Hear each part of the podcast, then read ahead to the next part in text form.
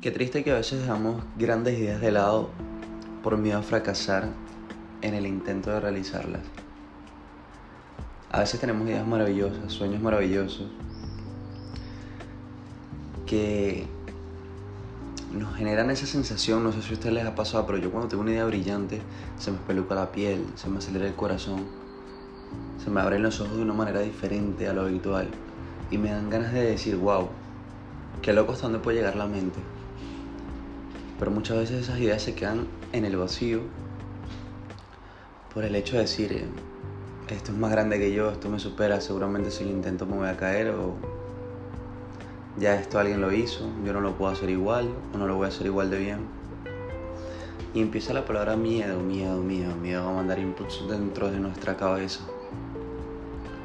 Yo creo que hoy en día no existe una fórmula, al menos yo no la conozco, no la domino todavía para ejecutar ese input de miedo que se va tornando por toda nuestra cabeza cuando tenemos una idea brillante y nos impide realizarla por ese preciso, valga la redundancia, miedo al fracaso. Pero lo que sí sé es que hoy en día yo, por ejemplo, utilizo aplicaciones de inputs positivos para mi vida, para mi mente, y nutro mi mente ahora mismo con lectura, meditación y oración. Y aunque no tengo la fórmula correcta para decirles, oye, hagan esto para que más nunca tengan miedo, lo que sí les puedo decir es que he aprendido a sobrellevar ese miedo, porque yo también obviamente tengo miedo al fracaso algunas veces.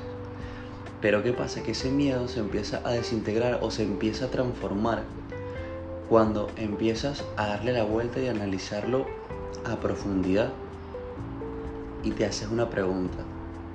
¿Recuerdas algún momento de tu vida que consideras que fracasaste? Vas a ese momento y dices, es verdad, fracasé.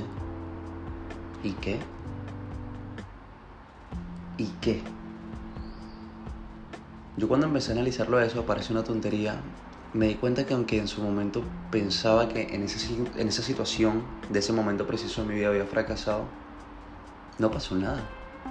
No pasó absolutamente nada. Mi vida continuó por un rumbo diferente y hoy en día estoy mucho mejor que en ese momento que recordé para hacer el análisis, ¿no? ¿Y a qué quiero llegar con esto? Fracasar es algo completamente natural. Yo creo que si no fracasamos en algo es imposible que tengamos un crecimiento exponencial en nuestra meta, en nuestro sueño, en nuestra vida. ¿Por qué? Porque el fracaso no es más que un sinónimo de algo que intentaste y en ese momento no salió bien, más no quiere decir que no vaya a salir bien en un futuro. Cuidado con eso.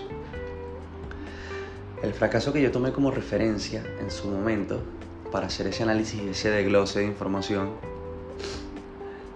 para mí en ese momento pensaba que wow, que yo no servía para eso que estaba haciendo, que había fracasado y tal, y hoy en día le di la vuelta y ese fracaso que yo tomé en ese momento como algo gigantesco para mi vida, hoy es una pequeñez.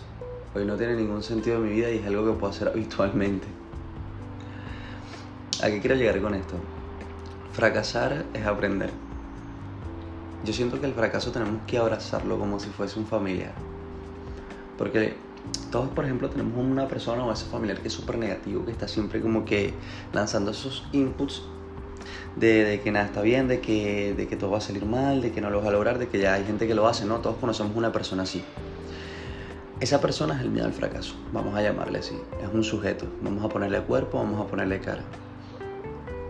Aún así nosotros abrazamos a esa persona y le demostramos nuestra muestra de afecto, para la redundancia. Así yo etiqueté el fracaso, como una persona, como si fuese un familiar. Y aprendí a abrazarlo y aprendí a desglosarlo y aprendí, valga la redundancia, a aprender de él. El fracaso te enseña de qué estás hecho. El fracaso te enseña de qué estás compuesto. Porque el fracaso no es una limitante. Ojo, no te limita. El fracaso te abre la mente. Cuidado con esto. El fracaso te abre la mente. ¿Por qué? Porque cuando tú llevas a cabo un proyecto y no sale bien y fracasas, le vas a dar la vuelta. Porque si realmente te apasiona, le vas a dar la vuelta y vas a querer volver a ese inicio. Vas a querer lograrlo. Vas a querer buscarle la vuelta porque tú dices, de esta manera no me salió bien. ¿Qué puedo hacer ahora para que esto sí funcione? ¿Sí me entienden? Entonces, por eso yo siento que el fracaso no es una limitante, sino más bien es un factor de expansión.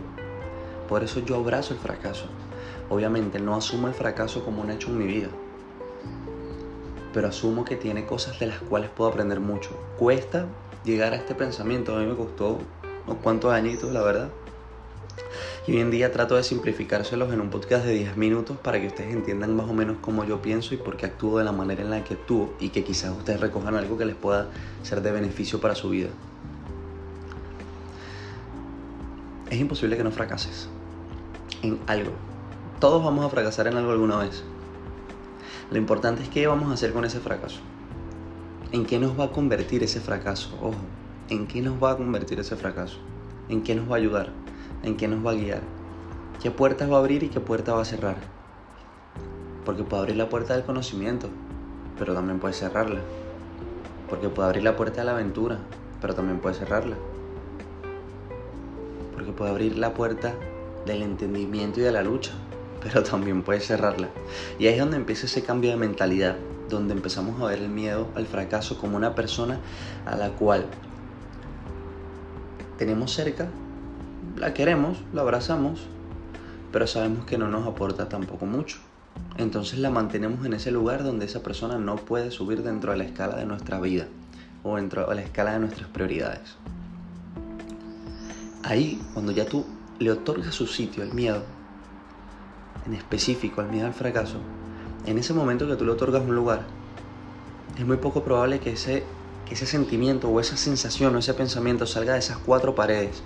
Imagínate que dentro de ti hay paredes y tú agarras y etiquetas a esa persona con esa persona a la que llamamos miedo, la encierras en una jaula de 4 y esa persona no puede salir de allí. Si tú haces ese juego mental, probablemente, no quiero decir que no vayas a dejar de sentir miedo, pero vas a tener una manera diferente, una visión diferente de cómo poder encerrar esa sensación. Tienes que saber diferenciar el miedo al fracaso y el miedo a hacer las cosas que te gustan, ¿no? Porque, por ejemplo, si a ti te gusta cantar y no quieres cantar porque te da miedo, eso no es miedo al fracaso, es un miedo y ya está. Tienes que saber diferenciarlos, ¿no? También tienes que saber diferenciar esa sensación dentro de tu cuerpo cuando te vas a arriesgar a hacer algo nuevo. Es como cuando vas a saltar de un trampolín a una altura considerable. Sientes miedo, pero tú sabes que vas a caer, ¿no? Tú sabes que vas a caer al agua y ahí no va a pasar más nada, solamente vas a caer al agua. Eso es un salto al vacío, ¿no? Y ahí tú tiemblas, tienes miedo porque quizás nunca lo has hecho, pero sin embargo aún así te lanzas.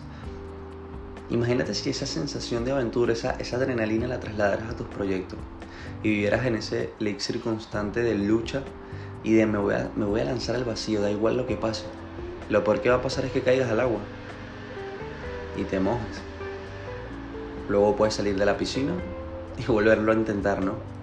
Así tienes que situar tus proyectos en tu vida, por lo menos así lo sitúo yo. Yo siempre les digo que yo hablo desde mi experiencia, de lo que a mí me ha servido, lo que a mí me ha funcionado para poder llegar a este nivel donde el fracaso es un aliado, el miedo al fracaso es un aliado, ya no es un enemigo, porque yo sé dónde situarlo, yo sé dónde etiquetarlo, yo sé dónde enjaularlo.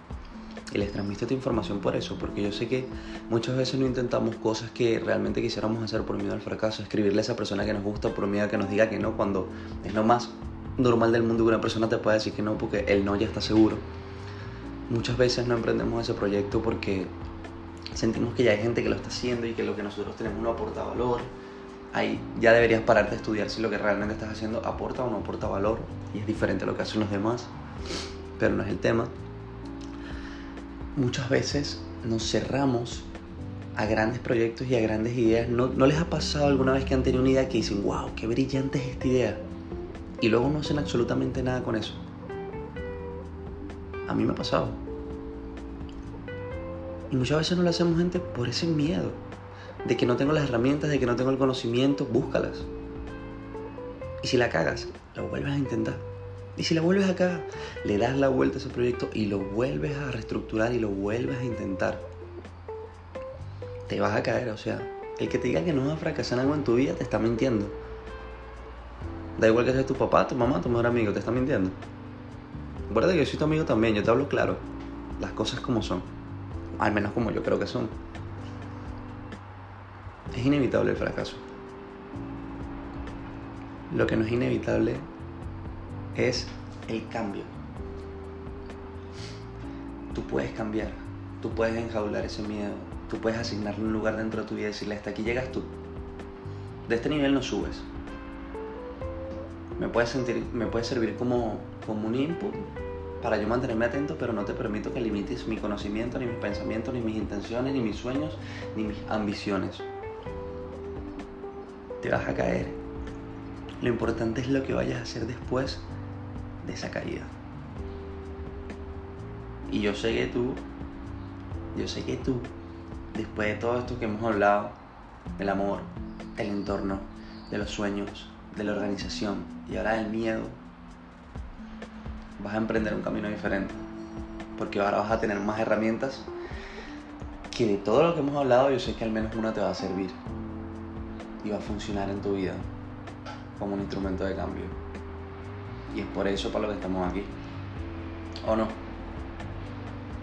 Pero hoy te repito, te vas a caer. Lo importante no es que te caigas, lo importante es qué vas a hacer después de eso.